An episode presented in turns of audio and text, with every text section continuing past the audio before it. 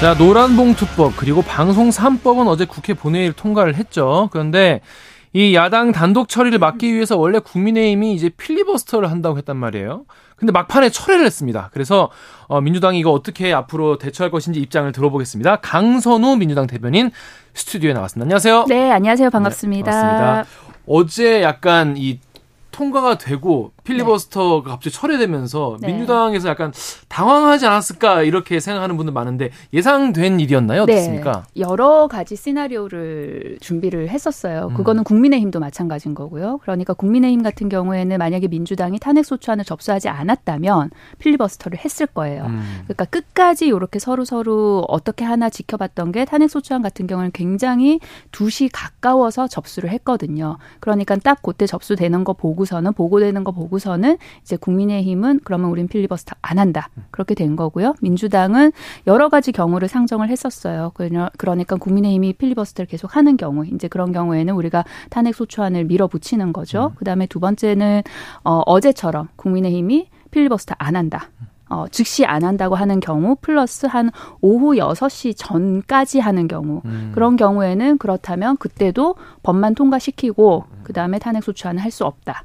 그런데 가장 민주당이 의사 결정을 조금 하기가 어려웠던 것 중에 예상했던 여러 가지 시나리오 중에 만약에 국민의힘이 필리버스터를 하는데 한밤 열한 시까지 하고 끝낸단 말이에요. 만약에 그러면은 24시간까지 남은 시간이 또 얼마 되지 않잖아요. 그렇죠. 그럼 민주당 입장에서 그러면 그 시간 동안 찬성 토론만으로 해서 탄핵을 음. 할수 있을까? 음. 그렇다면 우리가 그 찬성 토론만으로 시간을 채운 것에 대한 국민들께서 어떤 심판을 하실까? 이건 어떻게 해야 되나? 만약에 그 경우에는 음. 어떻게 해야 되나?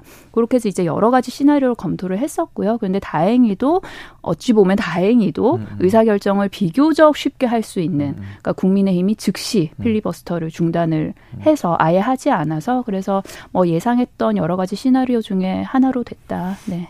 예상한 시나리오 중에 가장 까다로운 거는 피하고 피하고 네네. 그나마 좀 깔끔한 그랬죠. 쪽으로 네. 했다고 말씀하셨는데 그러면 이제 국민의힘 윤재욱 그 원내대표가 네. 방통위 기관을 기능을 장기간 이렇게 무력화하겠다는 나쁜 이 민주당의 정치적 의도 이거 막기 위해서 우리가 필리버스터 포기할 수밖에 없었다라고 했는데 국민의힘에 대한 어떻게 입장 좀 말씀 부탁드리겠습니다. 어, 저는 어제 국민의힘 전체 국회의원들이 이동관 방통위원장 지킴이로 전락한 날이라고 저는 규정하고 싶어요. 그리고 윤재욱 원내대표가 아마 착각을 하셔서 그런 말씀하셨을 수도 있는데 방통위원장은 국무위원 아닙니다. 음. 국무위원이었으면 해임 건의의 대상이 되거든요. 그럼 민주당이 진작에 해임 건의도 할 수 있었겠죠. 국무위원 아니기 때문에 탄핵을 하는 것이고요. 그리고 어, 지난번에 또 본인 스스로도 헷갈렸던 것 같아요. 이동관 방통위원장 스스로도 어, 자기 국무회의에 참석한다 이랬었는데 아니라는 점 다시 한번 우선 말씀을 드리고요. 네.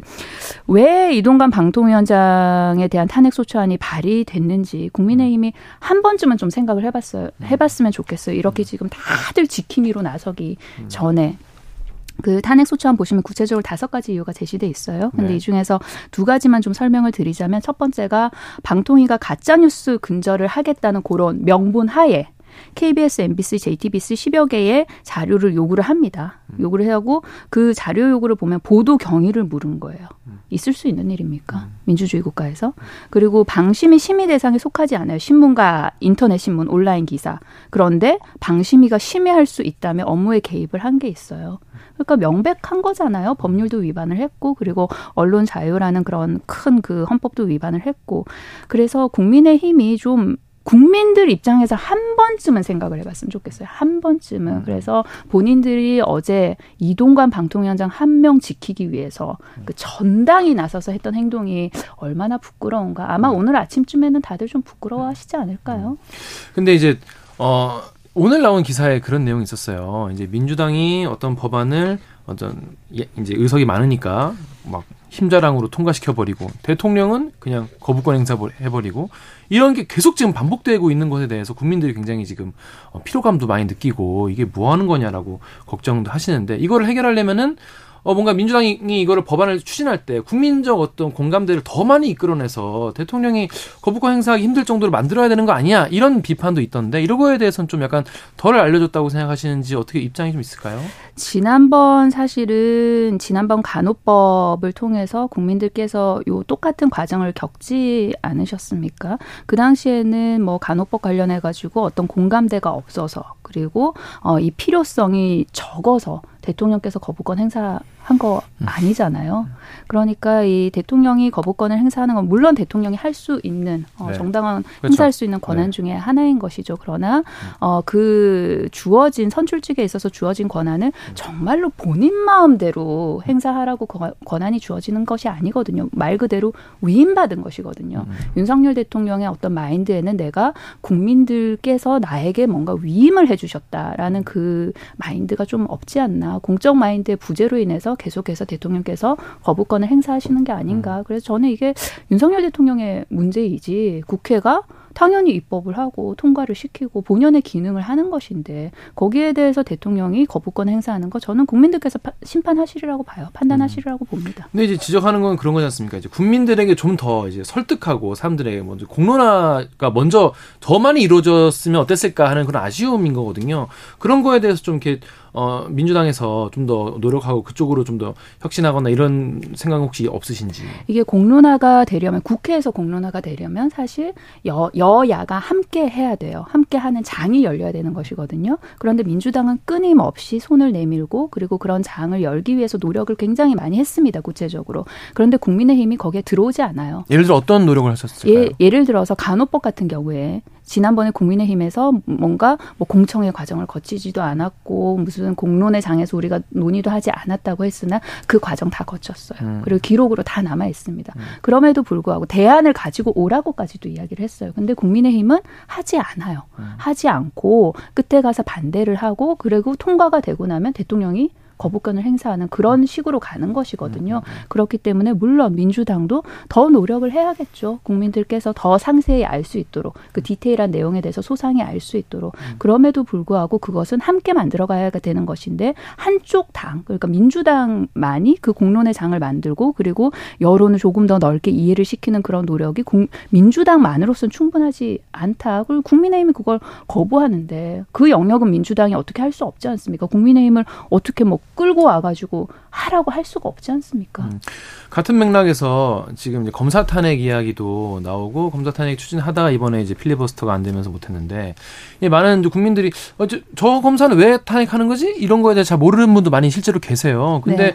마침 또 이제 이재명 대표 수사 검사도 포함돼 있어가지고 네. 이게 뭐 보복 어, 탄핵 아니냐, 네. 방탄 탄핵 아니냐 이렇게 네. 비판하는 분도 계신데 그거에 대해서 설명을 좀 해주신다면. 어, 관련해가지고서는 그 디테일한 내용은 물론 국민들께 더 많이 알려야 되는 그런 홍보의 필요성은 분명히 있습니다. 그래서 민주당이 그 부분 관련해 가지고 노력을 더 해야 된다는 것에는 공감을 하고요. 그런데 이 탄핵 제도의 취지를 보시면요. 그 국회법의 탄핵 제도의 취지를 보시면은 탄핵 제도 자체가 작동할 수 있다는 그 자체로서 국민 주권이 발동하고 있다는 의미인 거거든요. 그리고 이 탄핵을 대통령 탄핵, 국무위원 탄핵, 검사 탄핵 다 똑같은 무게로 보시는 건 좀 무리가 있어요. 그러니까 검사 탄핵 같은 경우에는 이게 징계의 의미가 큽니다. 음. 그런데 어제 보시면은 그 이원석 검찰총장이 관련해 가지고 입장을 냈더라고요. 그러면서 저는 약간 좀 그 이원석 검찰총장의 워딩에서 당황했는데 국회의원들 같은 경우에는 탄핵 할 방법이 없지 않냐 그렇게 말씀을 하셨더라고요. 그런데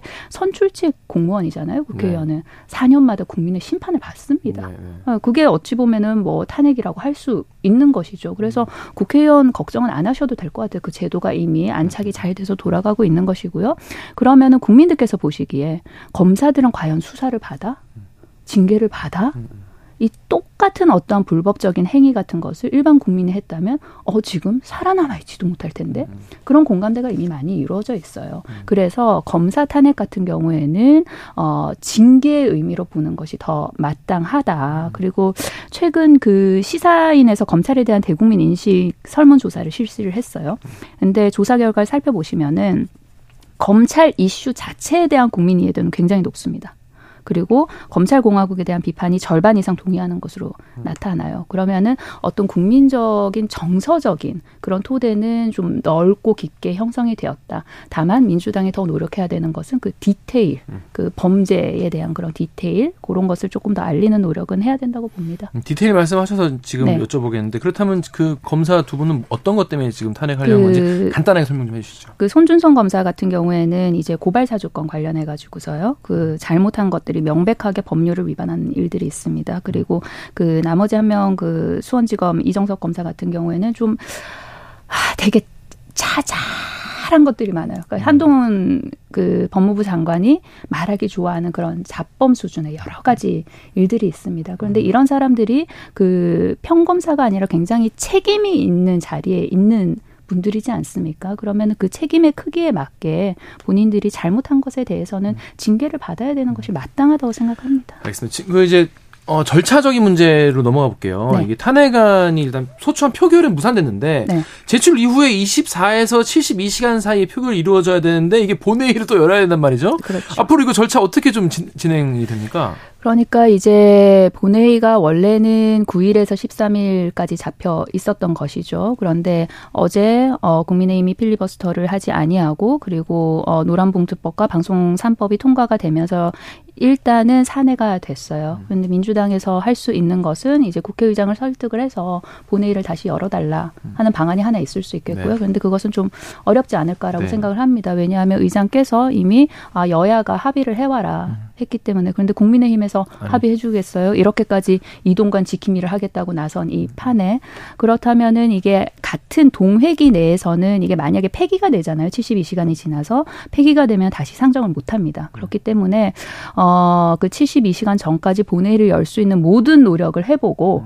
만약에 그것이 안 된다고 하면은 자진 처리를 해야겠죠. 음. 자진 처리를 한 이후에 그 다음에 어 지금 현재로서는 이제 관례적으로 그 예산안이나 등등등 때문에 한 11월 30일에서 12월 2일 요 사이는 조금 그 느슨한 합의를 해놓기는 했어요. 그 본회의를 고 음, 이틀 음. 연속 그런데 그것도 잘은 모르겠습니다. 국민의힘에서 이제는 그 그렇죠. 이틀 연속 하는 본회의에 대해서 합의를 안 해주지 않을까. 음. 근데 그럼에도 불구하고 그 의장을 계속해서 설득을 하고 그리고 국민의힘도 설득하는 노력을 게을리하지 않아서 어떻게든 좀 상정을 할 수 있는 그런 방향으로 가야겠죠. 네. 철회를 하는 거는 이게 절차가 어떻게 되는 거예요? 바로 할 수 있나요? 네, 철회는 이게 우리가 민주당 의원 전체가 이제 동의해서 내지 않았습니까? 그래서 살펴보면은 그렇게 복잡하지 않습니다. 그 철회한다는 그 동의만 일정 수 이상 동의만 받으면은 바로 철회가 음. 가능합니다. 음, 그렇구나. 이게 뭐 일사 부재 원칙에 위배되지는 않게 처리할 수 있는 건가요? 네, 네 그러면 네, 그렇습니다. 음, 알겠습니다. 네. 이동관 방통위원장 입장에서는 굉장히 이제 서운할 거 아니겠어요? 본인을 탄핵한다고 하니까. 그래서 이제 헌법이나 법률의 중대한 위반 행위를 내가 한 적이 없다라고 네. 하면서 야당이 이제 앞으로 민주당이 민심의 탄핵을 받을 거다 이렇게 얘기를 했는데 네. 어, 어떻게 들으셨는지. 뭐 본인 입장에서야 이렇게 본인 입장에서 이렇게 탄핵의 대상이 되니 뭐 개인적으로 자기 변명을 하지 않겠어요. 음. 그런데 국민들께서 우선 일차적으로 심판을 하실 음. 것이고요. 그리고 이제 탄핵 소추안이 통과가 되고 나면은 헌법재판소에서 결정을 내리겠죠. 음. 네, 네. 현재 그리고 네. 정치적으로는 음. 일단 이렇게 탄핵을 당했다는 이 자체가 본인이 아 이 직을 내가 과연 유, 어 계속 어, 행할 수 있는지에 대해서 정말로 생각을 해봐야 됩니다. 그리고 음. 윤석열 대통령 입장에서도 마찬가지인 것이고요. 그런데 국민의힘이랑 정부 여당이 정말로 정말로 이동관 방통위원장을 아끼는 것 같더라고요. 네.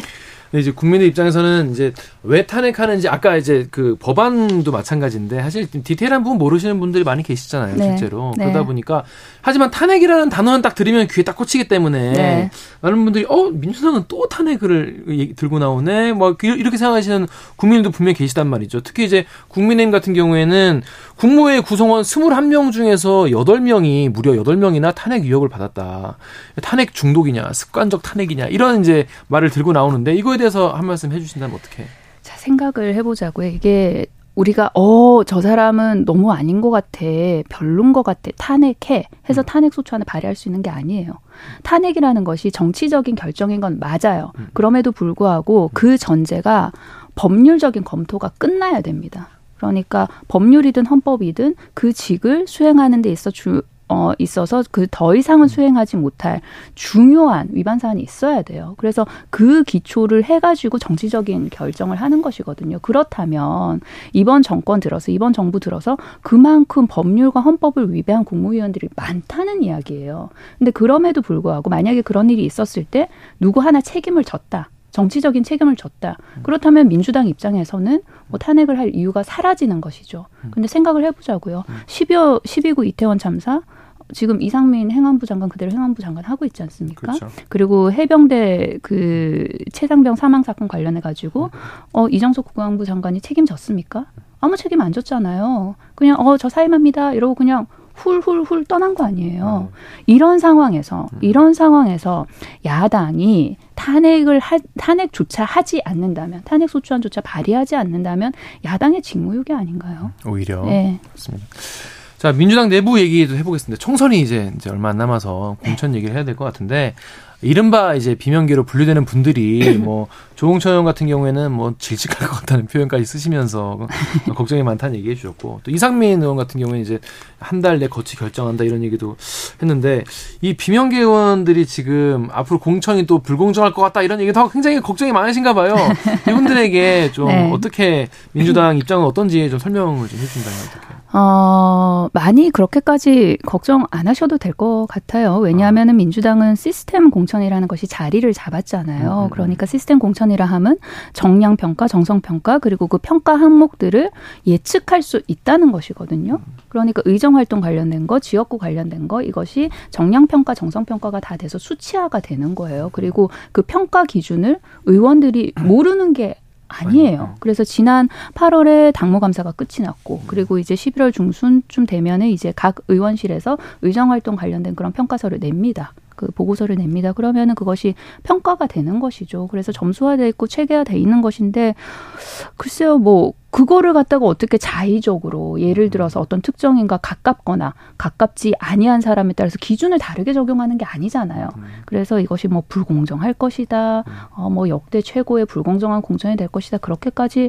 걱정 안 하셔도 될 것 같아요. 그 의정 활동에 있어서 본인 가장 본인이 잘 알거든요. 음, 어, 나는 의정 활동 정말 잘해온 거에 대해서 자신이 있다 없다 본인이 가장 잘 알아요. 음. 그리고 그 지난 여름에 받았던 당무 검사 그리고 지역구 관리죠. 그 관련해 가지고 어 나는 자신 있다 없다를 가장 먼저 알아요 음. 본인들이 그렇기 때문에 어, 관련해 가지고 의정 활동도 잘해오셨고 지역구 관리도 잘해오셨다면 크게 그렇게 뭐 걱정하실 일인가 음. 싶습니다. 네. 알겠습니다. 자 여기까지 말씀 듣겠습니다. 민주당 강선우 대변인이었습니다. 고맙습니다. 네, 고맙습니다. 여러분은 지금 아침 시사 프로의 최강자 KBS 최강 시사와 함께하고 계십니다.